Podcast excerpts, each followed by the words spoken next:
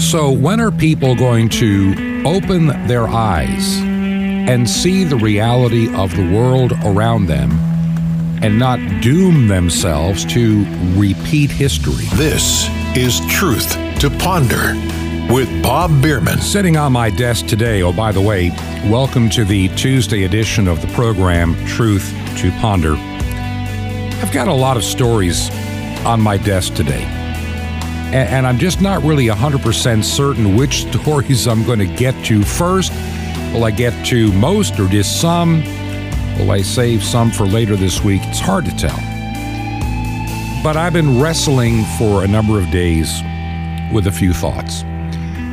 One of which really comes to mind is there any hope left for the United States? Is there any hope left for Australia, Canada, the United Kingdom, much of Europe?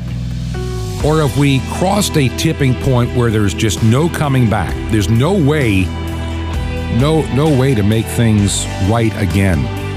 Too far gone. Over the weekend, my wife and I were we're watching a little bit of television, and I happened to put on the uh, on Fox News, and I'm watching Jesse Watters' program, you know, Watters World. And quite often he does something that even many others have done over the years going out to the streets and talking to the people and asking some very basic questions about history. And I, I'm always amazed at the answers. Now, look, I'm not saying that my generation, you know, I'm in my 60s, I'm pushing 70 now, but I'm not saying that we were smarter. I'm not saying uh, we had better opportunity. I'm just saying we were better educated. The problem is not with the individual, the problem is with the student. They're only going to learn what you teach them. And if you put garbage in, you're going to get garbage out. You fail to teach history, you doom people to repeat that history. That's just a known fact. And, and to watch people that are literally college students, in other words, they have graduated from a public, in most cases, high school. They're at college now to fill their minds full of more mush and junk and garbage and you ask a simple question like, uh, "Who did who did the United States fight in the Revolutionary War?" And you get answers like Spain, or we don't know. Or how about who attacked us at Pearl Harbor? People don't know. One person said Canada. I, I mean, th- this is the this is the craziness in our world. So you look at this generation that is now in college, so poorly educated in the fundamentals of life, in basic history, dooming themselves to never understand any of it, and being filled with a bunch of propaganda, nonsense, and lies. Here's the worst part this has been going on for many years. It's not just the 20 somethings or the teenagers of today that are concerned when it comes to being miseducated, undereducated, and totally indoctrinated. In some parts of the United States, this process, this process has been going on for 20 or more years. Now, what's that mean for you and I? In many school districts where education has been uh, what's the term I'm trying to find? Yeah, they they've been they've been using social promotion to push people through. One of the things that really aggravates me, and I see it even where we live in Florida in St. Lucie County. My opinion of the St. Lucie County school system is not is pretty dismal. It really is. It's a joke. If you if you have students that do not complete the work, if you have students that are failing, you find a way to push them through anyway without them knowing anything of any value. You're graduating a bunch of illiterates. They don't know.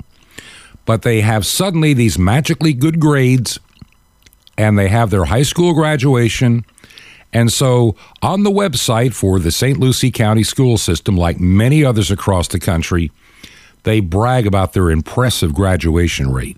What they don't want to tell you is how illiterate those that they're graduating are. I personally know two students that back in the day that I went to school would never have graduated. They would have been held back two or three times or got their act together to graduate or drop out. Today, we want equal outcomes. Everybody should have an equal outcome. Doesn't take equal effort.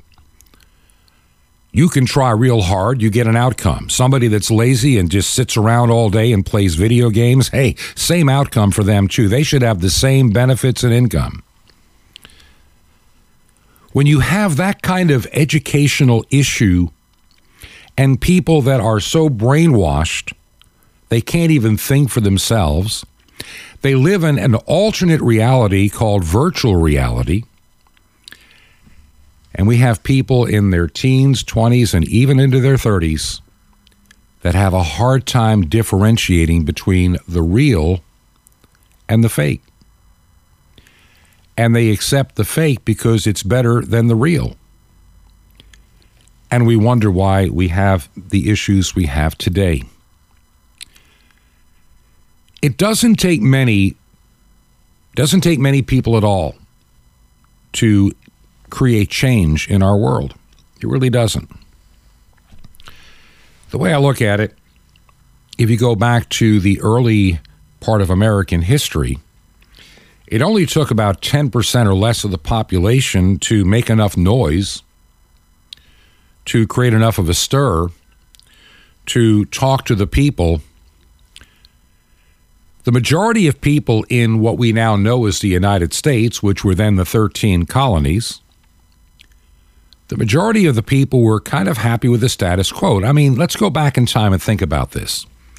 If you lived in the colony of Georgia, the colony of South Carolina, the colony of most of Virginia, New Jersey, other places, you really didn't have too much of a day to day dealing with the British government. In many ways, you were essentially somewhat free. Yet the British still had a lot of control over your life and the things you could or could not do. But for most people, if you lived in a small town, if you lived in the very western part of the state of Virginia in 1776, you frankly didn't care. Much of what was going on in Massachusetts or New Amsterdam or New York really didn't impact you that much, Baltimore, other regions. And so you didn't have a big consensus that we want this revolution. But revolution did come anyway. And we were given a nation, a republic, by the way, not a democracy. I get so angry when I see some idiot on on the television news or radio or in a written piece talking about the American democracy or groups like Democracy Now. Well, that's what they're trying to get a democracy. A democracy is a very dangerous thing. A republic protects everybody, a democracy is mob rule. You've heard it before, I'm sure. A democracy are basically uh, two wolves and a sheep debating what they're going to have for lunch. Obviously, the wolves will win because it's a democracy. The majority or mob rules. In a republic, even the less fortunate in our society, in a republic, even those that are the weakest are protected.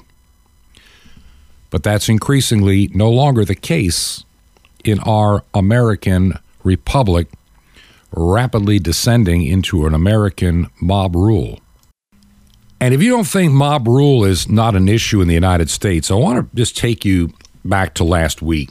I think it was Wednesday of last week. I'll wait till later this week, maybe into next week, to even talk much about the the trial in Kenosha. I'm not going to get into it too much today, except for one thing. It became apparent, I think it was last Wednesday, we were told that the sequestered jury that is being kept away from the media, being kept away from being photographed, actually ended up being photographed. And a police officer essentially supposedly confiscated and deleted the photo. Let's just pray that that is true. My heart says that photo does exist somewhere. And the fact that we don't know about that person being arrested, if they knew that they were trying to photograph a jury that is sequestered, that is an illegal act. And it angers me that nothing much was done. That person that took the photograph should have been hauled before that judge, found in contempt, and had a trial or sentence waiting if he violated any of the judge's rules. But that didn't happen. But see, there was an activist out there, and and he's on uh, he's on a video you can find on on Twitter. I don't do much with Twitter, but I, I'm looking at this little short video. I'm not even going to bother to play it. Thought about it, but I'm not going to give the person any credence. Essentially, it's a threat. It's essentially saying, We've got cameras on that jury. We will know who they are. We are demanding a specific outcome. Mob rule. We're telling a jury, we don't care about your trial. We don't even want to know the evidence. We already have decided Kyle is guilty and he must pay dearly with his life. All of it for the cause of social justice. This is not social justice. This is mob rule being incentivized, just being pushed, being pushed by the Democrats of this of, of our nation, the United States. The Democrats of old, like the Trumans or the Kennedys, even to some degree, when you go back to Franklin Delano Roosevelt, the Democrat Party of today is nothing like their predecessors who, in who they take pride. There's a huge difference between having a policy difference and a policy that destroys America and its people difference.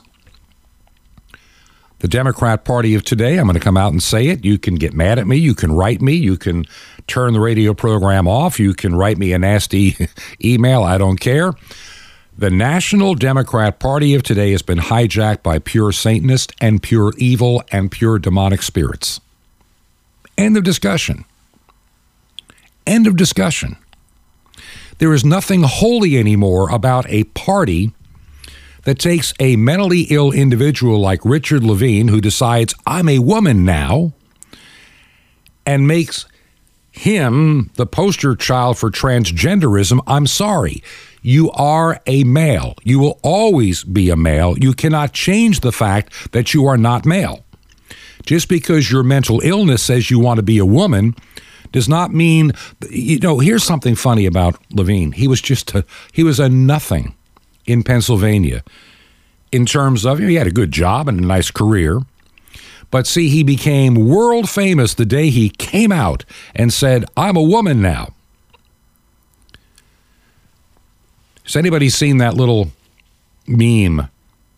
I get a kick out of it every time I see it. On the left is a picture of Richard, now known as Rachel Levine, pretending he's a woman. And in the next frame, there's a picture of the new lieutenant governor, soon to be lieutenant governor, of the state of Virginia, who happens to be a black woman born in Jamaica served in the United States military and is proud of her country. Like I say, she happens to be a black woman. Not that that really matters, except for the purpose of what this little cartoon stated. On the left, it says, This is a courageous woman, referring to Richard, now Rachel Levine. And on the right, this is a white supremacist. See, this is the kind of insanity that the left. See, it's not liberalism anymore. Don't even go there. Liberalism has a that's I don't even use that term anymore. Maybe I did 20 years ago. Maybe I did a few years ago. But I'm realizing that you're conflating classic liberalism with pure leftist communism, and that's not that that's not correct. Hubert Humphrey was a nice guy. He's a classic liberal. I think in his heart of hearts, he really was trying to do good by the American people. And I can think even others back in the day felt the same way. There were some classic liberals that wanted to do right by those that are less fortunate. Not a problem. I may have disagreed with how they funded it and what they expected for it, but in all, it wasn't trying to tear the country down as trying to build people up. But today, the Democrat Party that embraced classic liberalism for many, many decades now embraces total and absolute socialism, if not communism. And generally speaking, socialism comes in the form of fascism, which is only only difference between fascism and communism is the following. In communism, the state owns and operates everything, and you are given what you need by the collective, the Communist Party in in fascism, the state picks the winners and the state picks the losers. Germany in World War II was fascist. In other words, there were many private industries that were blessed by the by the Third Reich, by Hitler himself, that were blessed into ultimate prosperity and making tons of money. Many companies made a lot of money during the 1930s and into the 1940s before the war ended. Companies like Porsche, companies like BMW. I think Porsche, if I'm not mistaken, did the first prototype of the people's car. We now know it as the Volkswagen. Companies like Bayer Pharmaceuticals, all of these companies made tremendous amounts of money in the fascist state. In other words, they were the chosen winners. They were among the elite. They were among the ones that went to Berchtesgaden and other places to to hobnob and, and rub elbows with the political leaders of the day. And they made tremendous amounts of money by toeing the company line. I believe America is rapidly descending and I say descending like going to hell, descending uh, very rapidly toward a fascist state. We have systematically, over the past 40 plus years, this goes back literally to 1965. The seeds were sown in 1965. Funny, back in the 50s, Khrushchev said they will never have to fire a shot to bring communism to America. You will simply over the decades embrace it. I'm afraid he may be right. See, by cheapening education, by taking out incentive, by having demands for equal outcomes, you know, why, why would somebody, why does somebody want to work for a living to better themselves when somebody that doesn't work will still get stuff? In other words, you're, you're encouraging total laziness you know, the proverbial bum status. And then we expect our society to somehow come together. I've got a story I'm going to share in just a few minutes that I think will just drive this, this concept home. We have youth today that are ignorant of history. You ask who the, you even ask who do we fight in the Vietnam War, they don't even know there are a lot of people that literally graduate high school, they're in their second or third year of college, and they are totally illiterate of American and world history. And they've also been led to believe that all those wealthy people have got all the money and they're keeping it for themselves. They've never learned how wealth is created by innovation, design, and, and, and, and producing something. That's how wealth can be created that concept is lost. They act like all the money that was ever in the world was printed and it was all confiscated by a handful of banks and evil conservatives. They have no idea what money is and what it isn't. And they increasingly are so attached to their electronic devices that they are losing sight of the value of money. They're enticed by the value of credit, instant gratification, the push of a button delivered to you. Today, Uber ride or a pizza, whatever you want, push a button and it's yours. And they complain about the grotesquely rich, never realizing the grotesquely rich are the ones that are building the system to which they're becoming enslaved. They, they don't get it. They, they, don't, they don't even want to know. And that's one of the greatest problems I think we're facing today in the United States.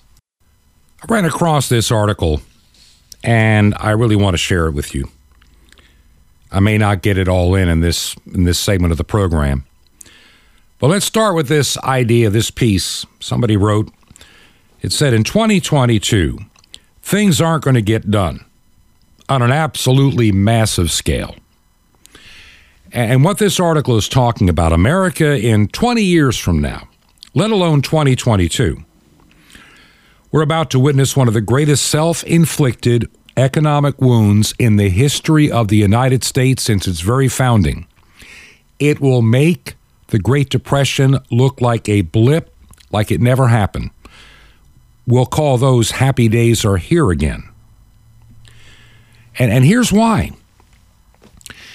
because of these intentionally designed to destroy the United States, to destroy the Western world, these vaccine mandates that are out there have little to do with medicine. Look, they're talking fourth, fifth, and sixth shots. Obviously, these concoctions really don't work as promised. They're basically failures that the companies like Pfizer and Moderna want to prop it up for as long as they can to keep the billions of dollars in newfound profits, obscene profits like they've never seen in their history, keep rolling in. And they don't care what the cost is. The root of all evil is the love of money. You know that. Not money, but the love of it. And I think these companies love it so much that their moral standing is now doubtful.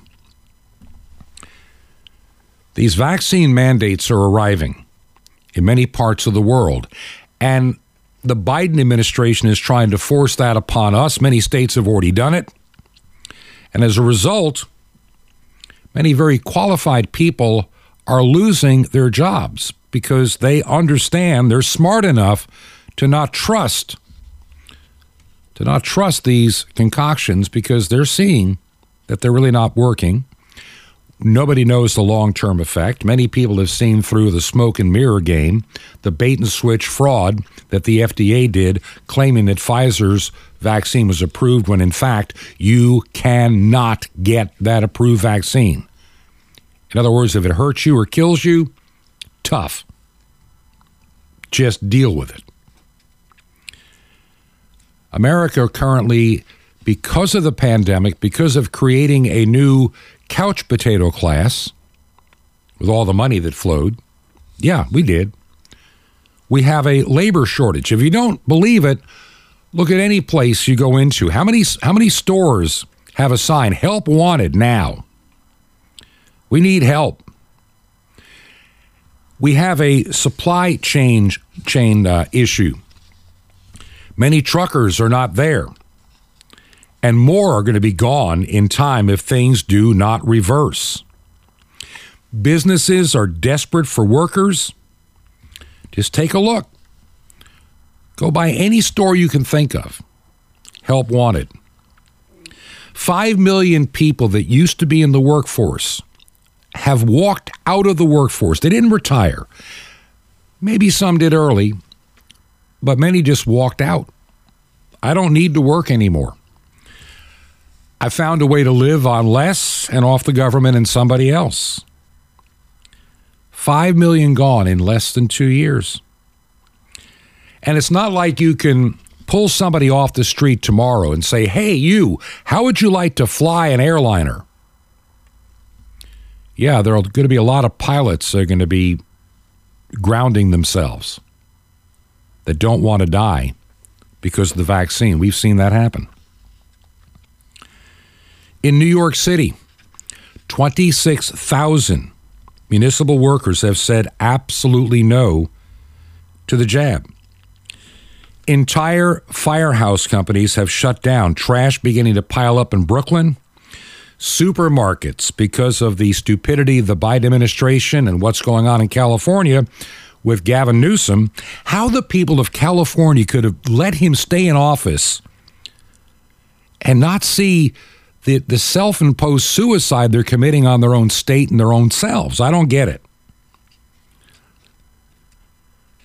These supermarkets are planning for product shortages. They're going to expand storage space and they're going to just get rid of all their discounts. There's no need for them. Hey, when it's a supply and demand and the supply is bad, the demand is high, you can get your price. A couple of weeks ago, I think it was Tucker Carlson. We watch him on TV from time to time, not every day. He pointed out in a monologue in some comments, some hospitals are asking patients to check closets for any used metal crutches or other equipment to donate to the hospital because they can't buy them anymore. There are shortages of Thanksgiving turkeys, pet food, diapers, frozen food, bottles for things like wine, single serving packages of ketchup, potato chips, toilet paper, paper for books, computer chips for cars. If you hadn't noticed, go go by your new car lot and see how many new cars are there for sale. Very few. There's so few chips they can't get them. You know, if that computer in your car should die, you might be without a car for a long time if they can't manufacture the replacement boards because of a lack of chips. Expect that to be an issue as time goes on. Container ships, they're stuck outside of ports because of both a lack of truckers. Shipping container costs are up 330%. I am so glad this piece of gear that I had to get shipped into the United States for a project that I'm working on got here when it did. I couldn't afford to do it now. By God's grace, we got the item we needed. There were some additional costs because prices were going up. But man, I look at what I'd be paying now, and I, I would have had to cancel out. Gasoline was around $2 a gallon where we live in Georgia back in the early part of the year, and about the same in Florida, maybe a few cents more. Now it's three dollars and thirty cents or something, dollar thirty in in like nine months. 10 cents a month on average, maybe 15, 10 to 15 cents a month. If we keep up at this rate in four years, gas will be like seven or eight dollars a gallon, like it is in parts of California. Things like appliances, copper. Have you, the other day, I had to go, we had a little electrical thing that I was trying to take care of here at the house. Our patio, our little patio screened in porch has one little tiny outlet in an oddball place. And I said, I told myself, what I need to do is make a little change and put a box in front of the box so I can then run another couple of outlets where we need them on that back wall. Okay, no big deal, right? So I go to the local building supply store. In this case, it happened to be uh, the Home Depot. It was the closest thing, and I all I wanted to do was find about, you know, 10 or 15 feet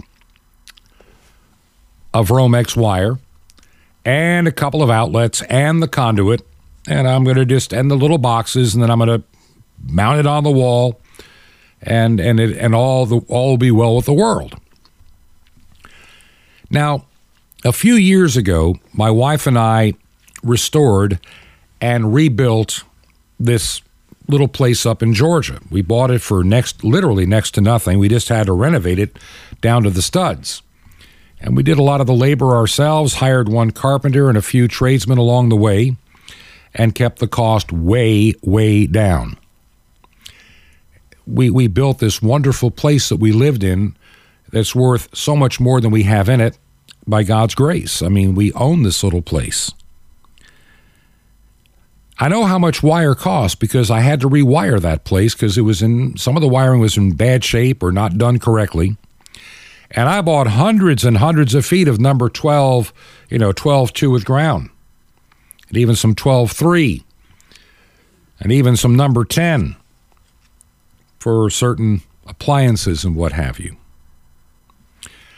I looked at the cost of buying just a tiny 25 foot roll of wire. What used to be about 20 cents a foot is now over a dollar a foot in just a few years. Shortages.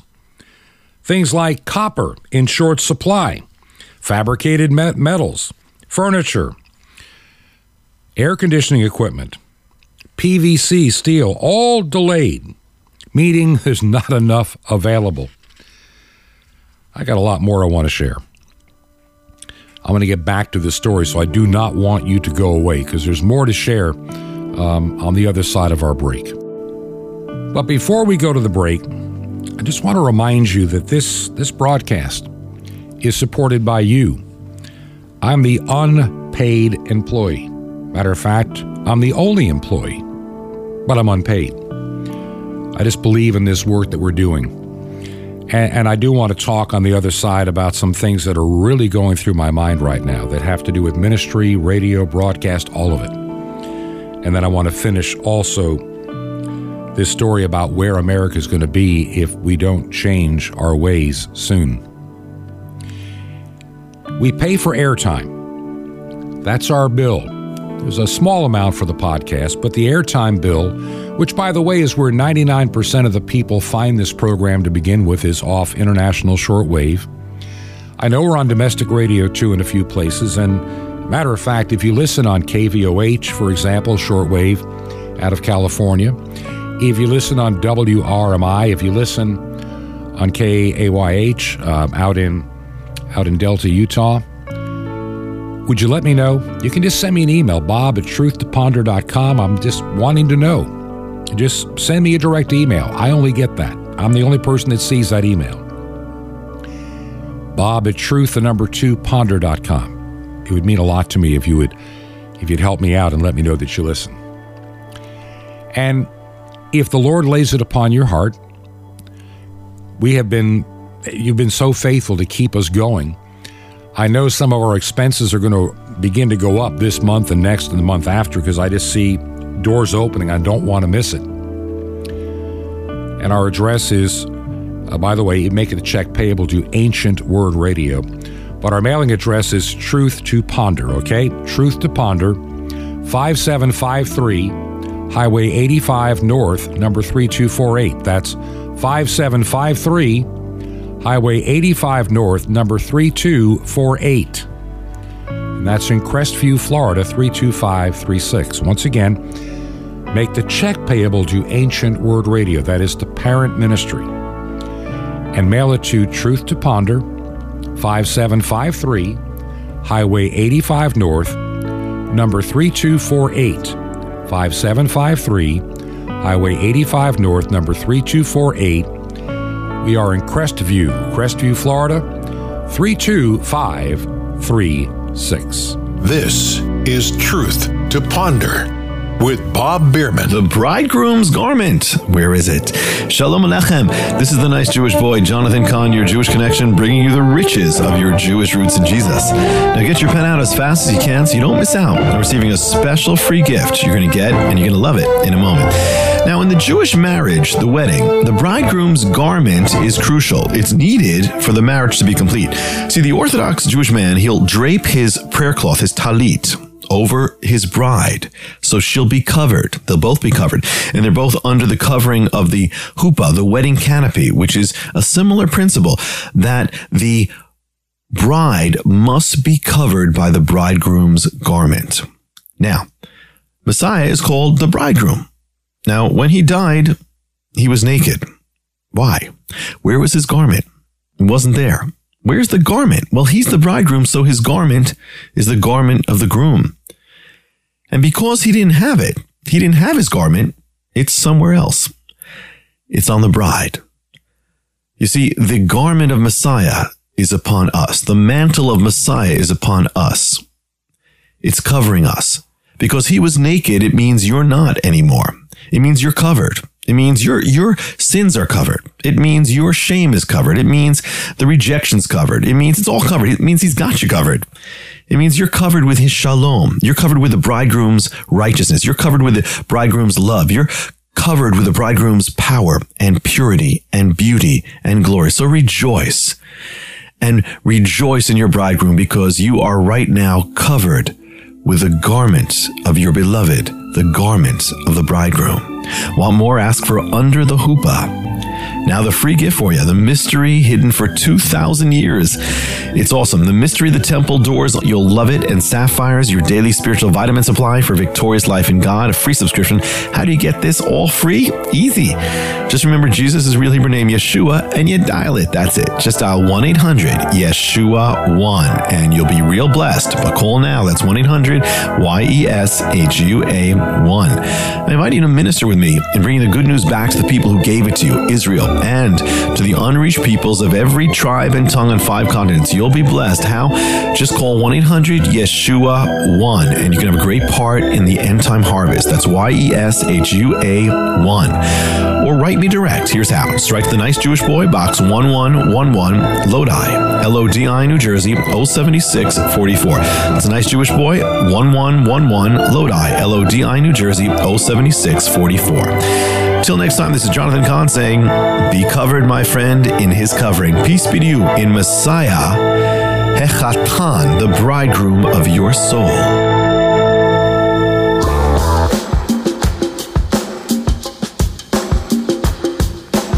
This is Truth to Ponder with Bob Bierman. And welcome back to part two of our Tuesday edition of Truth to Ponder. This week's going to be rather a busy week. Tomorrow, I, I believe I have an interview scheduled with a, a friend who's actually a clergyman in Australia, who's originally from England. And I think the topic we're going to discuss a little bit is about how becoming such a secular Western world has been to our, our massive detriment. And it's a lot that you may already understand and know, but I think the interview could be fascinating. We'll see if that works out. Uh, that is lined up hopefully for tomorrow, still waiting for some confirmation. I was talking a little while ago about the world in which we live in. And I was talking about the shortages and the kind of world we're going to end up if we don't change our ways. And somebody said the America in 20 years, more like America in four or five years. I keep hearing people make this statement well, you know, 2020, ah, we'll get it back in 2022. Well, that may be possible, but I doubt it. I, I, truly doubt it, and let me explain why I doubt what you're saying about getting America back if we don't. It's going to take more than just the ballot box. I'm sick and tired of everybody who puts the cause of Christ to the side and thinks they're going to fix things at a ballot box. The Bible teaches explicitly do not put your trust or your faith in princes or the sons of men or politicians in this case or political leaders. Put it in things eternal, put it into the living Son of God. But no, you know and I know that the foxes were guarding the henhouse, obviously. And what happened in the election of 2020, I believe there was enough funny business in enough places it's pretty obvious. But you know, you can recount ballots all day long and get the same results. If 5% or 2% of the ballots are fraudulent to begin with, you don't know which ones are or aren't. So you can recount all day long. If they were able to stuff the box, you don't know which ones are legit and which ones are not. Problem we're running into. So, you know, we, we, we didn't do much about it. Uh, a lot of people didn't like Trump enough where they held their nose and said, we can endure a couple of years of Biden. I don't think he's going to run again. I don't think Kamala Harris will be the 2024 uh, presidential candidate. I think they're both going to go down in flames somewhere in the next two years or less. I just don't see it. I, I, I, think they've gotten themselves in trouble, but they're going to be smart enough to come up with a way to recoup this disaster. Don't think, don't think they can't persuade the mushy middle. They have a year. They have a year to fix things before the congressional elections next year. So don't count your chickens before they hatch. That's all I'm going to tell you. Uh, we've seen that game before. But I was talking about the container ship problem, the shipping problem, the uh, the problem with trucking in America and in California. Trucks got to be new or it's got to be electric. They're not even made yet. And the price of fuel is outrageous. So things that we used to make in America that we now import from China are just stacking up. Your Christmas is stacking up on container ships off the coast of California. Look at things like meat, poultry, fish, eggs. They're not just 10% higher, they're a lot higher. Labor participation rate down, walkouts due to the mandates. You can't run a company without these people. They're the ones that know how to do things in many cases, like the guy that flies an airplane. Southwest Airlines. Remember, they decided we're going to demand a vaccine mandate. And enough of their pilots said, no, you're not. And all of a sudden, they had weekends of canceled flights because it was basically a sick out. They learned quick. So for the moment, they've backed off.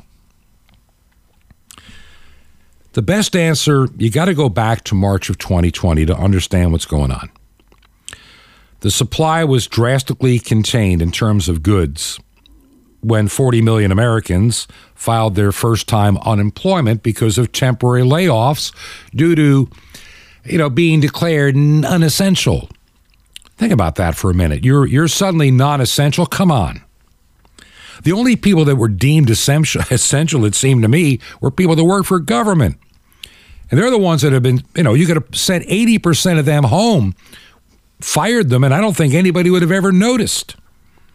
But no, they government employees were were deemed essential, even if their particular job right now wasn't being done because of the virus. You know, economic development and parks and recreation. You're still you're still a vital and essential employee, though you're doing nothing. Think about that. But the person that owned a restaurant owned a small grocery store in a neighborhood, you were deemed unessential, but the liquor store was deemed essential. Think about that for a minute. How many people lost their businesses, their restaurants, their little appliance stores in some cases? They're just gone. And we threw out $4 trillion in the process uh, trying to, you know, keep it all afloat. You know, it's not a problem of what's going to happen this year and next year. We're, we're coming into an age now where people can't fix anything. They can't make anything, they can't do anything. I don't see a lot of young people going to a home improvement store to buy stuff uh, that they have to use tools with as much as I used to. Little side note when I was in my mm, late 30s, my wife and I lived in a little small home in Toccoa, Georgia. I was working for Toccoa Falls College. And we had the opportunity of buying this little house that we lived in at a very reasonable price. The problem was it had enough space, but it was just laid out all in the wrong way. And so I started thinking like a builder's son. You know, I could make this living room bigger, get rid of this one tiny bedroom nobody needs, add a three quarter bath, enclose the carport into a garage and the house would be more functional for us and even add a deck in the back that it never had before. And so we did. And it took a year and maybe four or five months. We did most of the work ourselves, literally ripping out walls, doing rewiring, you name it, we did it. And we paid for it one little piece at a time as we could afford it. You know, a couple of pieces of sheetrock here, uh, electrical outlets there, plumbing supplies to move. It was a process. And I can remember investing in some tools early on in that project to do the job because my dad had taught me how to use tools. How many kids today do you know that know how to use a Phillips screwdriver? I mean, really? Or a drill? Or a saw? Many of them don't. And so I want you to think about that. We are we have increasingly every year less young people know how to do things like even change a tire. I know that cars are more complicated, so changing oil is not like what it used to be in, in my day, but I could still do it. And now we have the Biden administration just throwing gasoline on this fire of the spiraling economy. You got to get the jab or you can't have a job. Yeah. Get the jab, keep your job, even though we know two things for certain now. The virus absolutely does not stop the transmission of COVID 19. Period. Period. It doesn't even reduce the spread it does nothing in terms of spreading the virus. It doesn't keep you from contracting the virus, and maybe for a short amount of time, it may lessen your symptoms. But the cost to your immune system in the long run, especially when you get your third or ninth booster shot, is the unknown territory nobody would like to speak about. Something has happened basically since I graduated high school, and it's been a slow process. You really didn't see it happening, just a little bit here, a little bit there. I graduated high school in 1972. Some of my high school class went on to a two year college, a tech school, or maybe a four year school, and some beyond that. Many of my high school class went right to the workforce and worked for some pretty decent companies like Kodak, Bausch and Lomb, Xerox, just to name a few that were not far from where we lived at the time. Some of them have retired after years of service with only a high school education, and they made a great living. But they knew how to do things. We learn things in high school how to build things, do things, think, use common sense, things that are devoid now in our educational system. We don't teach how to do anything anymore, how to build anything anymore, how to make anything. We have kids that can grab a, a controller and play a video game, but they couldn't pick up a hammer to save their life. And God forbid they learn how to use a vacuum or a washing machine. We don't have anybody that's going to learn how to be a farmer how to run utilities, how to do build housing, how to build airplanes, cars or appliances. You know, so we we market that off to China. We let we let our enemies build the things that we need. Two generations of young people in my opinion have learned how to go to college to learn how to do things that are very non-productive. Now I'm not saying they're bad. I'm just saying we are overloading ourselves with people that don't produce anything. Maybe parks, recreation, and leisure, uh, maybe some communications people. But there are a lot of liberal arts graduates that have no particular business or trade skill when they graduate college with six figure debts that they can't pay. I, I don't get it. I don't get it. We're not teaching people how to make things, build things, do things, or fix things anymore. We become a disposable economy. Okay, like I discovered this past week, little television set. It's broken. It's not worth fixing. Throw it away. Used to be you spent a lot of money on those things and you repaired them and they lasted for years. And a lot of people are getting degrees that they can't market.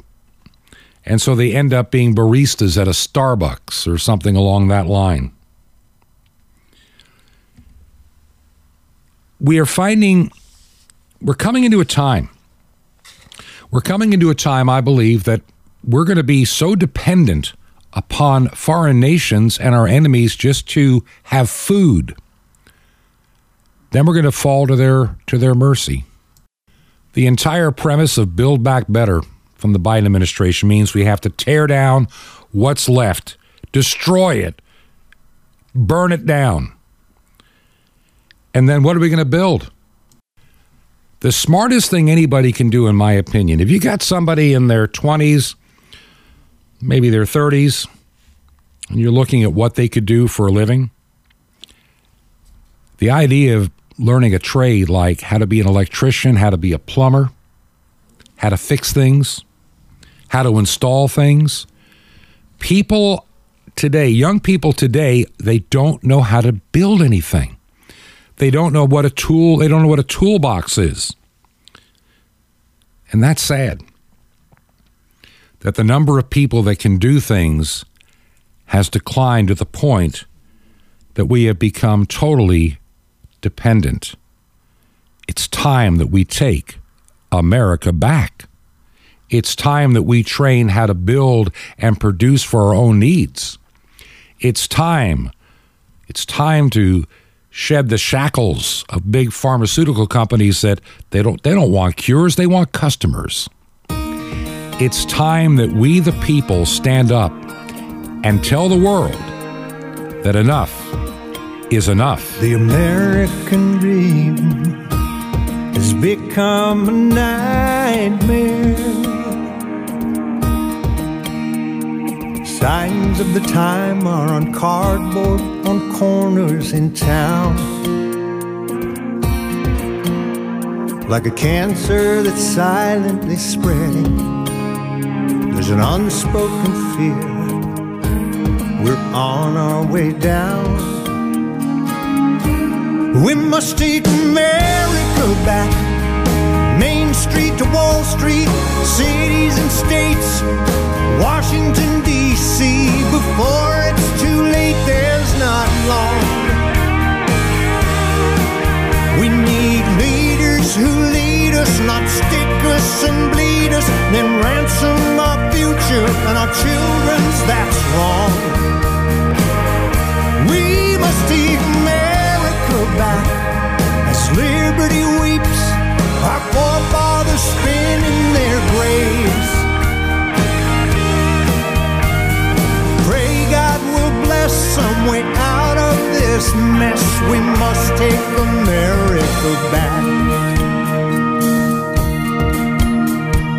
Lord knows they'll try to silence our voices. They'll pretend to be patriots, fighting for fairness for all. But they're not even fit to hold office. What they believe doesn't fit with freedom at all. We must take America back. Main Street to Wall Street, cities and states, Washington, D.C. Before it's too long. We need leaders who lead us, not stick us and bleed us, and ransom our future and our children's. That's wrong. We must take America back as liberty weeps.